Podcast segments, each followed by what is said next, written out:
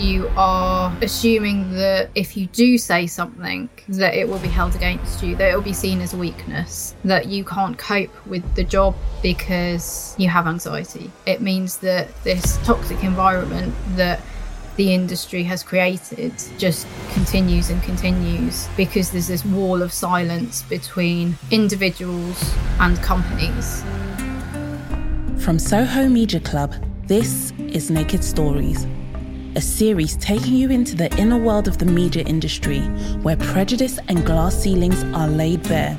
Stories that are hard to tell out in the open but have the power to change the future. Produced by PRL Studio, I'm Roses Okipo. Welcome to episode 7 Hotel California. If you're feeling the pinch of other people's priorities, my advice is to jump ship. Find fellow travelers with the same curiosities as you. Don't stay where you're feeling blocked. Tilda Swinton.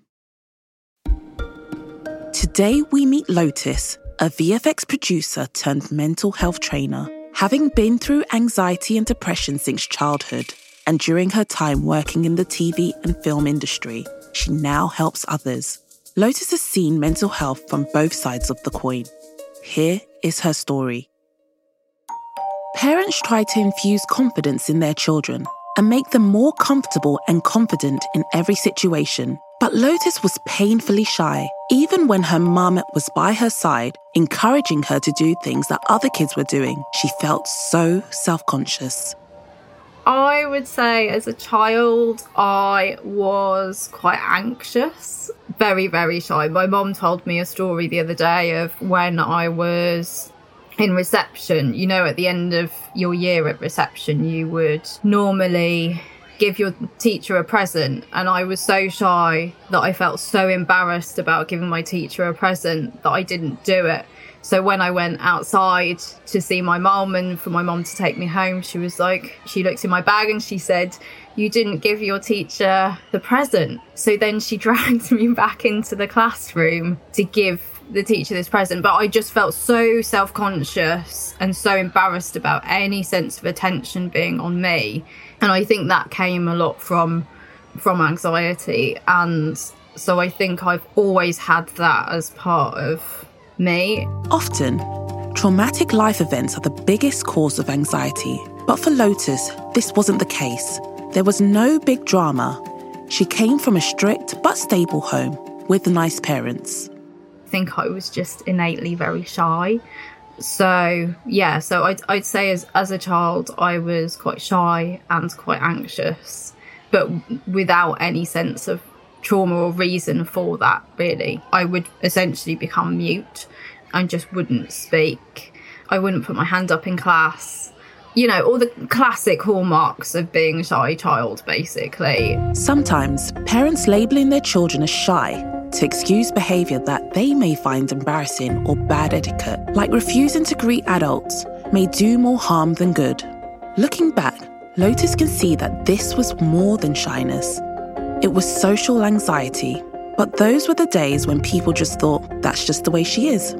I don't think or the kind of adults around me really did anything about it that I remember. I don't think anyone recognised it as anxiety. Like, no one really, when I was a kid growing up, no one spoke about mental health issues or anything like that. It was just kind of accepted that I was just a shy child and that was just part of who I was. I don't remember any adult kind of particularly acting in a certain way to try and encourage me out of it. It was just accepted that that was how I was. There was never a huge amount of room at home for me to express what I felt. There weren't conversations around your feelings or emotions. During her teen years, Lotus tried to battle her poor social skills by reading self help books, and although this expanded her knowledge, the anxiety monster was taking over her life. A lot of us have experienced this monster, though really, it has no teeth and no real power to control, unless you fuel it and give it power.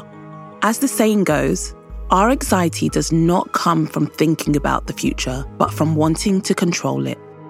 I chose my GCSEs based on ones that didn't involve presentations. So I was really good and really enjoyed geography, but the geography GCSE involved having to do a five minute presentation. So I deliberately didn't choose that one because of the presentation involved. And equally, I really love cooking, I really love food, but I chose not to do the food technology because it involved doing a 45 minute practical, which felt too pressured for me. My anxiety and my shyness really dictated an awful lot. Lotus now recognises that from the age of 15, depression had set in, and she describes the feeling of being trapped. I remember just feeling really sad all the time. I think I was just in quite a bad place um, at that period in time. I think it was probably looking back now, my first episode of depression. I was really low. I'd cry myself to sleep at night. I had really low self worth. So at that point, I think I was almost too low to help myself.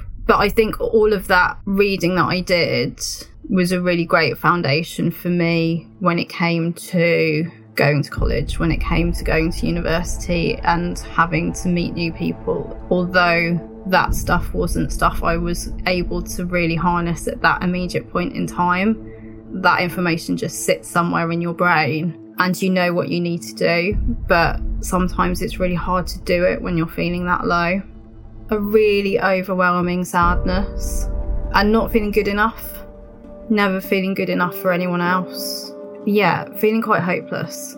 Not really seeing or feeling much positivity towards your current state. Feeling like your current state is going to be how you feel forever. It can feel really endless. So, yeah, hopeless, endless, and like there's not really a light at the end of the tunnel. Sadly, it is very common for teenagers to feel this way, and it is often dismissed as teenage moodiness. Many parents have difficulty detecting depression in teens because it can look very different from depression in adults. 75% of mental illnesses start when we're under 18. It's really important that we're all educated to recognise it and our children are, rec- are taught to recognise signs and symptoms because it starts young and the impact of it can be lifelong. So, if we're not tackling it and building tools for mental fitness for teenagers and for young people, if we're not taught how to manage our mental health right from the get go, the same way that we're taught to have five fruit and veg a day, that we're taught to exercise three times a week. We need to be taught how to look after our mental fitness as well, because once we have those tools, if we have healthy tools for coping with stress, with anxiety, with depression, with sad events that happen to us, if we have a way of coping, then it's not to say that we're not going to feel those things. Of course, we're going to feel those things. But we will be able to prevent that spiraling down that happens when that stress turns into anxiety, when that sadness turns into depression. But a small fire within her had already started to fight against it. She knew it wasn't going to be a quick fix, but sometimes the smallest step in the right direction ends up being a huge leap a couple of the things that I did to challenge it, other than reading self help books, was I went to college rather than my school sixth form. And that was quite a good transition step to take before going on to university because it meant I had to, I, I didn't, it was much bigger than my sixth form would have been. So I had to interact with new people, I had to make new friends. I had to really push out of my comfort zone. And it was, yeah, it was a scary thing to do. I never really felt like I found my place really at college. And then I went to university, and the first term at university was really hard for me. I did TV production um, as a course and I looked around on the first day, and it was a small course, so it was 50 people, but the people in it just all seemed so confident. And when you just look around and you're just, you just feel like, I don't feel like any of you. A lot of them to me seemed like they'd come from quite a drama driven background. So they all seemed to have, especially the girls, there seemed to be quite a few people initially who seemed to have that charisma and that confidence with standing up and talking that I just didn't have. And I, I really doubted myself in that first term. And it wasn't until the second term when I started to kind of find my tribe of people that I started to kind of feel like I was settling in a bit more. And not everyone was like that. There were definitely people who were also more introverted in their nature. But at, at least initially, all you see is other people who are different to you and who um, seem to have the skills and the confidence that you feel like you're lacking. So for me, initially, that was a really tough transition, but one that I think was essential for me to grow. I think if I hadn't have gone to university, I would have really struggled with my confidence going straight into a job in TV. It's not what you are that's holding you back, it's what you think you are. Lotus's self esteem was so damn low that pushing herself out of her comfort zone felt near impossible. But it's these hard journeys that help you grow the most. Actually, I think it's really important that we get used to feeling uncomfortable because that's part of life and that's where we're challenging ourselves. Um, and I think I spent most of my young life and my teenage life just feeling comfortable uh, and creating a life where I felt as comfortable as possible. And it wasn't until my later teen- teens and early 20s that I started to challenge that. Having that freedom at university for me helped me to gain that independence back or gain that independence for the first time. And that was really empowering for me and essential for me to be able to feel like I had some control over my life. I think a lot of what I was feeling when I was about 15 was feeling very much out of control of my life. It was at the age of 25 when Lotus had her second bout of depression. When we hear depression, we always think about the struggles in the mind and body fatigue. However, Physical depression is something we don't generally hear about. What are the physical manifestations of depression? For Lotus, the first signs were starting to lose her grip and having way too many Z's. I mean, she turned into a real life sleeping beauts. We'd bought a flat, we'd moved in, and I kept dropping things. And my husband just said that I was being clumsy. Which, you know, I am a bit clumsy too, but I definitely felt like it wasn't just me being clumsy, it was that my grip was off. Too much beauty sleep had Lotus tossing and turning her mind to figure out what the fuck was going on. Initially went to the doctors with extreme fatigue, so I was falling asleep at kind of 8 pm at night. And I love my sleep. So I was just like, oh, it's cool. I'm just sleepy. You know, it's fine. And it wasn't until my husband was like, no, you shouldn't really shouldn't be falling asleep at 8 p.m. at night. That I was like, okay, well, I'll go to the doctor then if you think I should. She went to the doctor with extreme fatigue and was prescribed a box of vitamin D supplements. I was still feeling the symptoms. And for me, it was real physical weakness. My test was my grip. So my my muscles were so weak that I couldn't barely close my fist most of the days, let alone kind of squeeze anything. So even practical things like opening a water bottle would be a challenge for me because I just that grip was just not there. I'd have random muscle pains. I'd feel quite foggy in my head and, and exhausted, uh, and I couldn't concentrate at work. So they sent me for all sorts of tests. I had random tests where they'd kind of test my nerves in my arms by sending little electric shocks through them to see if I'd kind of react to that. Uh, I went for scans, I went for all sorts of tests, and it all came back clear. So they said to me that they thought it was chronic fatigue syndrome. Never take your loved ones for granted. Lotus's husband was a pillar of support Shout out to him and those who are supporting people with mental health issues. She does, however, understand that it could have been a completely different story if he didn't stand by her side. And my husband really encouraged me to start exercising. And for me, I was like, how can I do that? I'm exhausted all the time. I can barely get through a day at work. Some days I couldn't even get out of bed. So I'm like, if I start exercising, and from what I was researching about chronic fatigue, exercising can really kind of have the opposite effect if it's not done properly. So I was really resistant and really afraid to start exercising. But he was like, no, come on, like, just give it a go. Like, you can't feel much worse than you do now. So why don't you try it?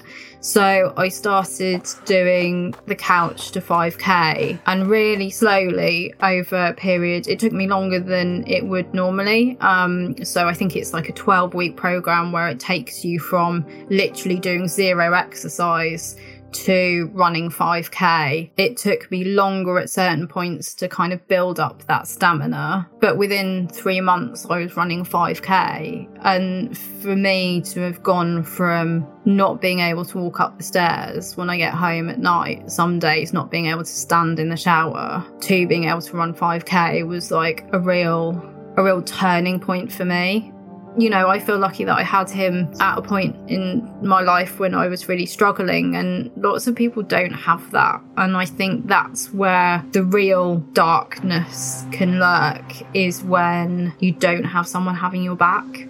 Lotus went through many tests trying to get to the bottom of her illness if someone with any education around mental health had have had a 10 minute conversation with me, I think very quickly they would have realised that there was more going on with me than the physical. And unfortunately, GPs are rushed, and I don't think they are trained well enough, a lot of them, unless they have an interest in it, in mental health and mental health issues. So it's a re- it's a real shame, I think, because if I'd have had it recognised sooner for what it was, I wouldn't have gone through unnecessary tests. Wouldn't have cost the NHS so much money, and I'd have got more appropriate help sooner. And I think there is a real fear with going to the doctor about mental health issues that you will, like my friends say, just go on anti anxiety medications, just go on antidepressants. And that wasn't something I wanted to do. I wanted to find a more holistic way of approaching recovery if that was something that I was going through.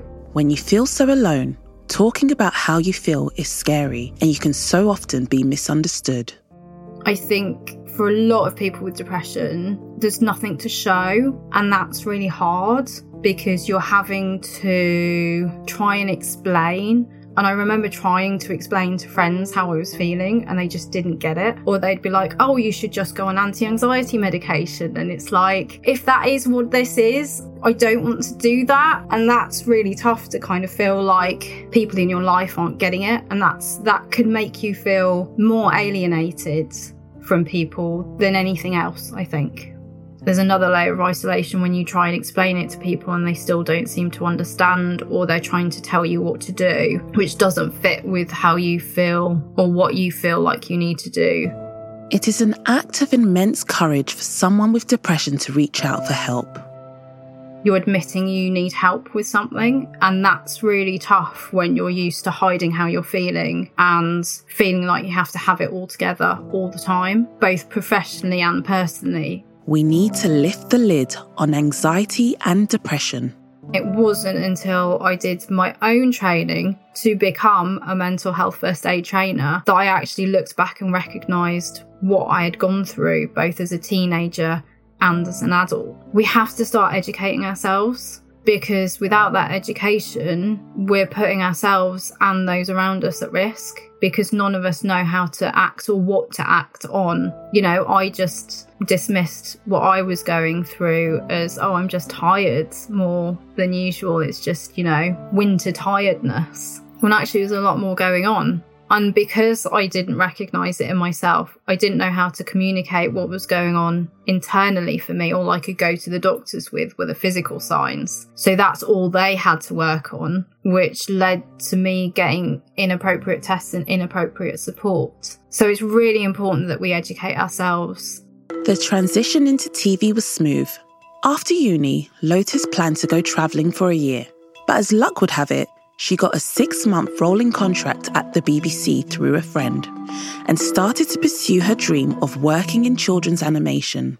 I went to the interview at the BBC. They basically offered me the job um, pretty much there and then.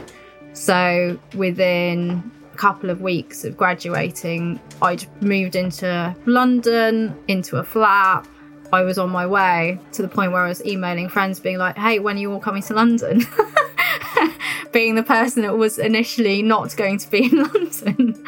Um, when you graduate, um, you have all these wonderful, shiny dreams of what life is going to be like, and working for the BBC was a dream come true. I'd wanted to do this job working in children's TV since I was a teenager. So for that to become a reality, to be working with people who'd made some of my favourite shows as a kid growing up, you know, the, the privilege that came with that was huge when I had my one and only probation review in the industry. And I said that I really wanted to continue being in children's, it's where I'd always wanted to be. How do I keep moving up? Because the BBC, because children's BBC was moving up to Manchester, my line manager at the time said to me, My advice to you is to just get out of children's, which, when you are someone who is new to the industry, really ambitious, and had your heart set on being in a certain sector was really disheartening to hear that. So I never, I didn't feel like I had that support to grow really at a CBBC. There wasn't that element of support and nurturing that I was looking for, and that I realised actually wasn't really anywhere in the industry. But particularly when you've got your first job Lotus's luck continued as she moved on to another fantastic job. It was a small production team of eight in animation. They would give me opportunities to do more creative things, which was what I really had my heart set on doing. I really wanted to work more in development, and I did largely production work, but they were very open about me having opportunities on the development side of things as well. And yeah, it was it was a really supportive environment and this is where she came across the best boss she'd ever worked with. He was someone who led the company that he owned with compassion and care and with real heart. He would often describe it as the Hotel California of the animation industry because people would just want to come back. So if you worked on a production with this person, you would just want to come back because he he would talk to you about what was going on with the company. He would involve you in the decision making of the company. If you had an ill parent or grandparent, he would just say, "Do what you need to do. Don't worry about work. We'll look after it." And he was someone that cared about you. I think that was the thing that shone through more than anything. He was a person who cared about you as a human being. He didn't just see you as someone to do a job. He wanted people to be happy at work, and that came through in what he was doing. Such a lovely place. Plenty of room at the Hotel California. Over the next 10 years, Lotus did end up going back at the beginning of my episode of depression in my mid 20s, I was at the company where I was really well supported, but I had just accepted a job in a new company because it was a really big step up for me and a step up that I wanted and a step up that I couldn't have at the company that I was currently at. So they weren't in a position to be able to kind of support me through that period of time. However, when I came to the end of my contract at the new company, I was in touch with the old company and they they offered for me to go back 4 days a week. So, when I was in my journey of recovery from my episode of depression, they let me work part-time. They asked me what I needed, which was really helpful. If there were days when I wasn't feeling well and I needed to work from home, I knew that that was an option. And I think the biggest thing for me was that I knew they knew me when I was well. So I knew they knew I was good at my job. Because I think a lot of that self doubt and insecurity creeps in when you're managing mental ill health and you really doubt your abilities. And you're really worried about what other people think about you. Why is it important that people care? You know, someone just doing a job, then you're motivate I don't think you get the same out of people. I think you get out of people what you put in and if you put that care and that energy into your team, they will return that tenfold. And it will come back in terms of your commitment to them and the company. I stayed at that company on and off for 10 years and I feel so lucky to have found that. But as I wanted to progress up, I would have periods of time where I would work for other companies in between different productions. And that's when I saw the other side. What was the other side? Other places I found came with expectations of work being the number one priority and that your personal life and your health and anything else actually is second. If you're working in an environment where there is unrealistic expectations and where there aren't open conversations around mental health and mental illness. And if it's um, a culture that expects you to always be on, it makes you feel that A, you can't talk about what you're going through. So it makes you hide even more what you're going through. It means that you are going to struggle to get the help you need because it means that you aren't talking openly about what you need. You're not getting the help that you need. And it means that you are assuming that if you do say something, that it will be held against you, that it will be seen as a weakness, that you can't cope with the job because you have anxiety. Or we can't give that responsibility to her because she's got depression. If there's a promotion coming up, then it makes you feel like you wouldn't ever offer that to me because I've been honest with you about what I've gone through.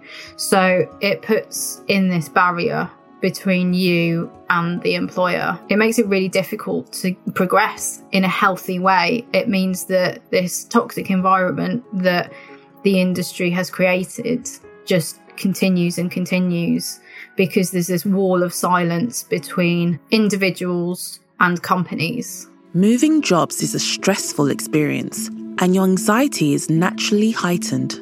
When Lotus moved to her next job, working with a difficult character, the anxiety began to grow even more. The person who owns the company is someone who I found quite difficult to be around. She was quite chaotic in her nature, would call you out quite publicly on things that she claimed you'd done wrong. However, a lot of the time, it wasn't your mistake, I learned. It was either something that she hadn't done or something she'd previously signed off on that she was now making out like you hadn't done correctly, even though she'd previously signed it off. So there was quite a lot of gaslighting going on. There was a lot of calling people out quite publicly to try and make them look quite bad at their jobs. There was a lot of highlighting that you're actually quite inexperienced, even if you're not inexperienced. She would say things like, Oh, this is your first time in this role, even if you'd done essentially that job but in a you know under a different title for a decade or more she would make out like you were massively inexperienced and so there was a lot of attempts to try and humiliate you quite publicly, which felt really difficult, I have to say. And at that stage, I'd already half decided that I wanted to leave the industry, at least in the role that I was in. But this was my last, my last kind of real shot at it. So I was dealing quite a lot with quite a lot of things because I was dealing with a family situation, I was going through counselling, I just finished a really difficult job where there'd been bullying happening, and now I was with someone who was also showing signs of bullying, but also being just quite difficult to work with. It was quite a chaos. She made everything very chaotic, which for someone who's anxious doesn't sit well. So there were a lot of things going on, and I was also letting go of that dream that teenager me had had created. I was holding on to that dream that one day I'd get to create my own show and produce my own show. And I was just starting to let go of that. So there was a lot going on for me outside of the workplace, but the workplace made it very difficult. Transitioning from a calm, supportive company to working for a bootleg Miranda Priestly from Devil Wears Prada, Lotus now found herself in chaos, a toxic world with negative environment. But never underestimate the power of good people. The members trusted each other enough to surrender the me for the we. Go Team Human. She behaved like this with everyone. So the good thing is that it created a huge camaraderie with the team. There was very much an us and her feeling which which really bonded the team and it meant that you knew that everyone else knew that the problem was her. So there was an element of security in that. And I think because I'd gone through so much in my mid 20s that by the time it got to being in that situation, I knew that I was good at my job. So even if she tried to make me look bad, I knew that no one else thought that I was bad at my job, that it was just a bad reflection on her. It just made her look bad. And everyone experienced similar things who worked closely with her.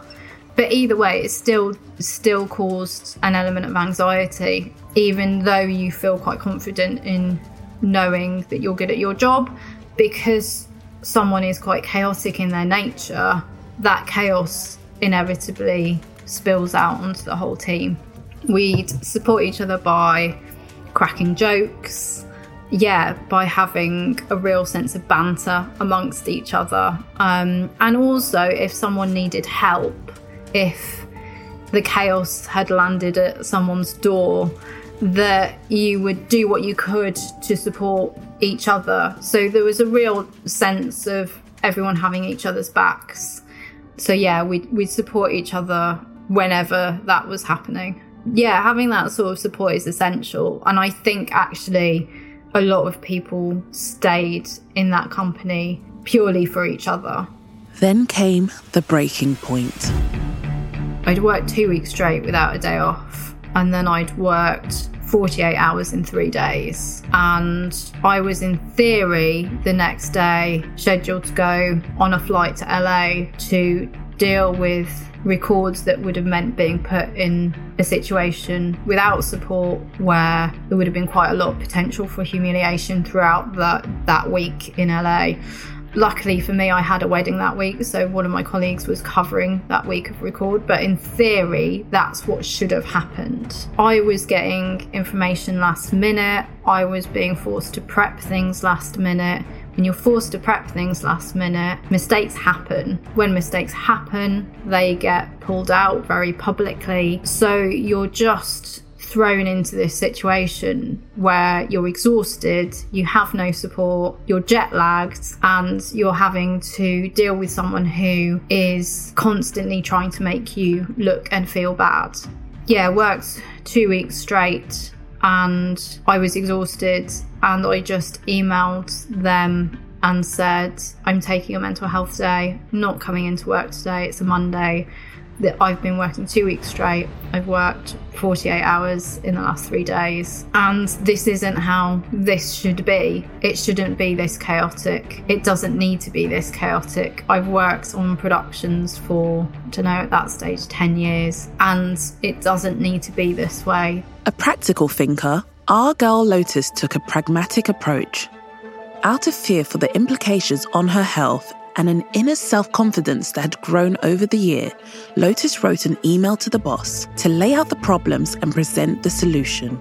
These are the problems. These are some of the solutions. Tomorrow, when I'm in, it would be great to talk about them. And yeah, that w- that for me was the point where something really dramatic had to change for me to stay. Although people tried, not enough changed. So I got to the end of my contract and I just didn't renew it when I wrote the email, it was really cathartic because it was what I was thinking for a really long time. I'd worked at that stage for that company for two months, I think. And in that time, I'd barely slept because I was so anxious. For, for me, my anxiety comes out when I wake up at three in the morning and I can't be- get back to sleep. And that was happening to me every night. I had that Sunday night dread. I knew that this wasn't a good environment for me or for anyone to be in. So when I wrote it, it felt really empowering actually because it was the first time ever in a job where I was saying, no, this has to change. I find it sad that it was at a point when I'd already half checked out of the industry, that I didn't have the courage to do that in previous jobs where things weren't going well. Um, sometimes that's what it takes. You know, we are freelancers, we are so reliant on our next job and so reliant on our reputations that it creates this real sense of fear. And we have a sense of fear as freelancers that I think MDs and staff members don't have. And I think that's where they get to get away with behaviour that isn't acceptable in a way that freelancers don't get to be able to speak freely. And that's a real problem. There's a real disconnect there. As the story rolled out, I felt nervous for her. That feeling of hitting the send button, then playing out the different scenarios mainly the bad outcomes, obviously. Lotus explains what happened when she went back into the office. I was really nervous about walking into the office. And when I walked in, one of the production managers saw me in the hallway and he gave me a massive hug and he said, You're my hero, which was really lovely. Raise your words, not your voice. After all, it's rain that grows flowers, not thunder. It was a really lovely welcome to have had back in because I didn't know what the response was going to be. We had a meeting, so there was a meeting of me and a few of the production managers. We spoke through where the main challenges were, what needed to happen. But also, there was a real honest conversation around the fact that before I'd even arrived, people had tried to make changes try to manage this person at the top of the company and she'd made it impossible for anyone to make meaningful changes. If there was a schedule for the day she would just say i'm not doing that because she didn't deem it important even though for the schedule and for other people it was important. So you were constantly having to bend to the whim of someone who was in a position of authority. Ultimately, everyone was powerless in making any meaningful change. And although there were attempts to make changes, it didn't end up making enough of a difference. So, one of the changes we tried to make was putting in meetings so that my material could get signed off and she would either cancel the meeting because she didn't understand why it was important, or she'd move the meeting so that it was impossible for me to be able to prep the material in time before it was being recorded. So it was just it felt quite impossible. Everyone felt quite powerless in making meaningful changes, and all we could do was look after each other. People don't leave bad jobs, they leave bad bosses. Something really dramatic had to change for me to stay although people tried, not enough changed. So I got to the end of my contract and I just didn't renew it. Individually, we are a drop. Together, we are an ocean. We all need to support each other. However, girl power is a real thing. It's to being unapologetically you and unapologetically female. The sad reality is that this doesn't always happen and the impact is long lasting the fact it was a woman behaving this way for me was something I really struggled with because she wasn't the first woman who I'd experienced behaving this way in a position of creative authority. That, in theory, was the position that teenage me had dreamed of being in. And what I was seeing time and time again were women in positions of power who were not supporting those around them. And it really made me doubt what I wanted and where I was going. And that was part of the reason why I made the transition to a different side of the industry because, yeah, it was really disappointing that it was a woman behaving this way, more so than if it was a man, because I think the expectation or the hope is that because women have had to fight to get into those positions of authority, I can't imagine how hard it is to, for someone of that generation who, you know, 20 years earlier, it was very much a man's club, to have had to have fought their way up to be in a position where you are MD of a company is massive hats off to her for getting there. But to be behaving in that kind of way, and maybe she's had to behave that way in order to get to that position, I don't know. I'm just making guesses here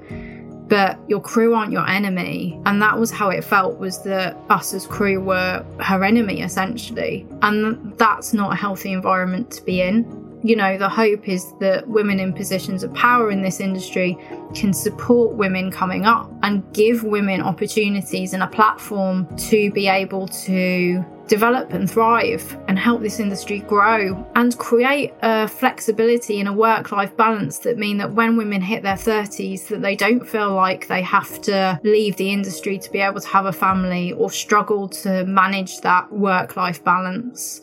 And that was it. Lotus came out of film and tv but made her grand entrance in a different way. She retrained as a mental health trainer she didn't get stuck in her past, but used it to fuel her future. You don't need a fucking cape to be a hero. You just need to care. Pay it forward. Would you be able to tell if someone was silently struggling or discern the telltale signs of a mental health crisis? There is a blurred line between shyness, anxiety, and depression, so adjust your focus. It is definitely possible to spot the signs and symptoms of mental illness in the workplace, and it can range from person to person. And I think there's a lot of education that is needed around the different signs and symptoms because it's different for different people. For some people, it might be that they're more withdrawn, more quiet, more reserved.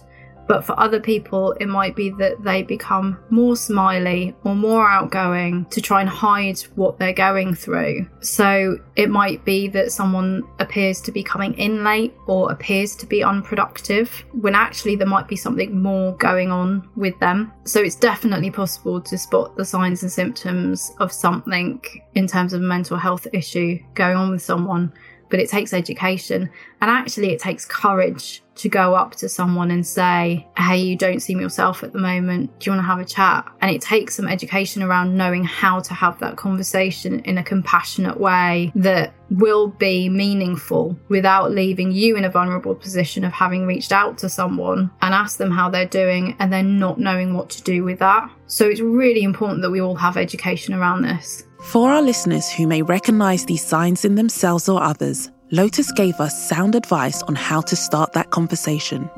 So, in order to have that conversation with someone, I would suggest finding the right time and place to do it. So, it might be uh, going for a walk, it might be going grabbing lunch together or a coffee together, just being quite open with them and just saying, You just don't seem yourself at the moment. You know, do you want to talk about anything? And sometimes people might go, No, I'm fine. That's probably something I would have done. So, I would just accept that and just say, That's okay. I'm here if you do ever want to chat. But if someone does open up to you, just listen to them. Try not to tell them what to do. Simply listen can be one of the most powerful things that you can do for someone else. You don't have to fix their problem. I think a lot of us have a tendency to want to help fix things, particularly when we work in production, because that's what we do. We fix things. And that's not always what that person wants. It's much more empowering for them to be able to work out what their options are and what is the best solution for them going forwards. If you feel like that person does need some medical support, being able to just say, Have you considered going to your GP? And just encouraging them to get that professional support and encouraging them to turn to other people in their life. I think it's important to bear in mind that if you are someone's line manager and you're approaching someone who's a freelancer, being really mindful about how that might come across to that freelancer. It might make them feel incredibly insecure. It might make them worry um, about their position in the company, in the production, and what you're thinking of them. So, if you are having that conversation, you are someone's line manager, reassurance is going to be really important as part of that conversation that you're not doing this for any other reason than you care and that it you know reassure them that their position is safe um, that you don't want them to worry because that could make someone feel really insecure and if you don't feel like you're the right person to approach someone, then it might be about having a confidential conversation with someone else who might be in a better position to be able to support that person. So, what needs to change in order that we can help each other? There's a culture of silence because of the nature of the industry and how it's structured, and that has to change somehow. I think there's a real hopelessness that comes with feeling like we're trapped in this industry and this is the only option. There are a lot of changes that are already happening, which gives me a lot of hope.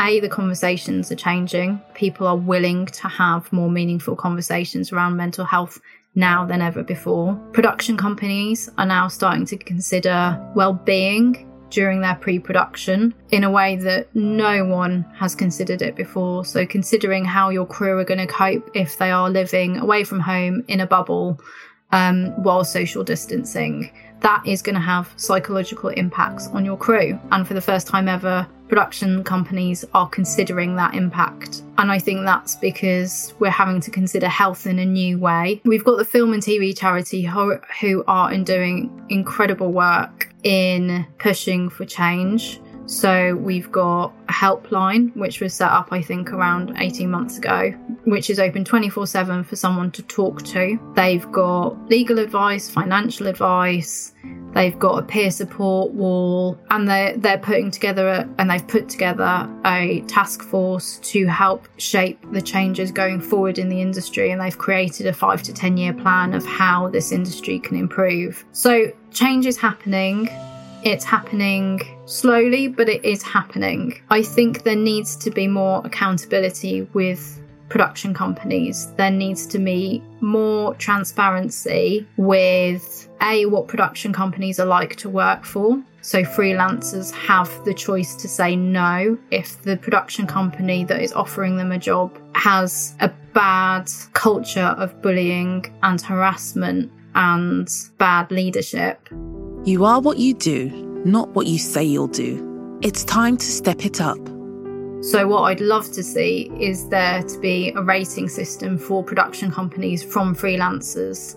So, every time a freelancer leaves a job, they fill out a form, say what the job was like, um, and that that production company gets a rating system based on what freelancers had experienced so that we all publicly know what companies are good to work for and which ones we can avoid. And then the more we can create a competition between companies to be the best at well-being for their freelance staff what an amazing competition to be able to have. But it also needs to be supported by broadcasters because this doesn't come cheaply or easily. Production companies need that support from broadcasters that if they are putting in their budgets that they need psychological support during their production, that that is respected and kept in because budgets are being squeezed now more than ever. What we don't want is for the cost to be a human cost. COVID 19 has forced the world to take a universal pause, but there have been some silver linings. Whilst everyone is working from home, people are now on more of an equal footing. I asked Lotus what positive changes she had seen post lockdown. It's been like a wrecking ball to the wall that was up, and it's a really amazing starting point for us all to have those conversations because it's been COVID has made this a level playing field because everyone has experienced anxiety at some point over the last few months people have experienced mental health issues who have never experienced a mental health issue before. So the mental health crisis we were in before COVID is now, I'd say, an actual emergency because we've had, you know, our entire industry being out of work for a long period of time, which in itself is a real risk factor for mental illness. And we've had a real lack of leadership, lack of financial support. Two thirds, no, I think it's um, 75% of freelancers don't have any financial support. So that lack of political leadership has led to people being really poor and uncertain in terms of where their finances are coming from and without work without a prospect of when work will start up or how that will even happen. So it's been a really challenging time for this industry in terms of mental health. And from the people that I've been speaking to, really made a lot of people question whether it's worth it. Is this industry worth putting ourselves through this uncertainty, through the trauma of having to experience bullying in the workplace? From harassment, from racism. Is this industry even worth it? And for a lot of people, it just isn't. And we're losing talent in its droves because of so many factors. And it's got to start changing because otherwise we become this revolving door of talent coming in, experiencing it for a few years, and talent going out again. And that's across the board.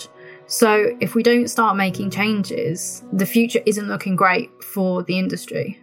I have personally been inspired by Lotus and her resilience. I asked her one final piece of advice. I would find my courage and I would find my community I would find people that I could talk to openly in the industry about what was going on. And it can just be one person who you can just bounce off and just say, look, this is what someone's behaving like. Is that normal? Because sometimes you can really second guess yourself about what is acceptable behavior and what isn't, particularly when other people around you are accepting it as normal. It can make you feel like you're losing your mind slightly of is this really okay? So, having someone that you can talk to really openly, um, who understands the industry, is really important. But I also think it's really important to have people outside of the industry to help give you that sense of perspective and to give you that balance. Creating your communities of support are vital. Knowing when to ask for help, which isn't always easy, um, speaking from experience, asking for help was really not a comfortable thing for me. But it's essential to know that if you're going through something, there is help out there. And the sooner you get help, the sooner you'll feel better. The longer you leave it to get help, the harder it is to dig yourself out of that hole that you're in. We all have the power to start making change by just having that one conversation. And that one conversation can mean everything.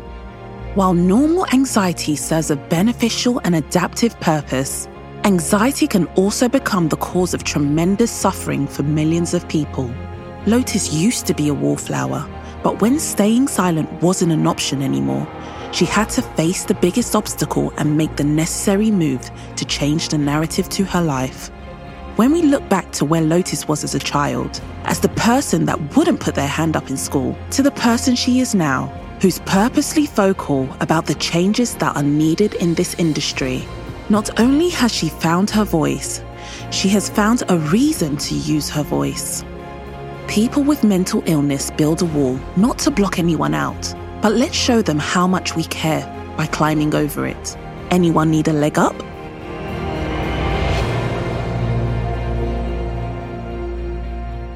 Thank you for tuning in to this episode of Naked Stories.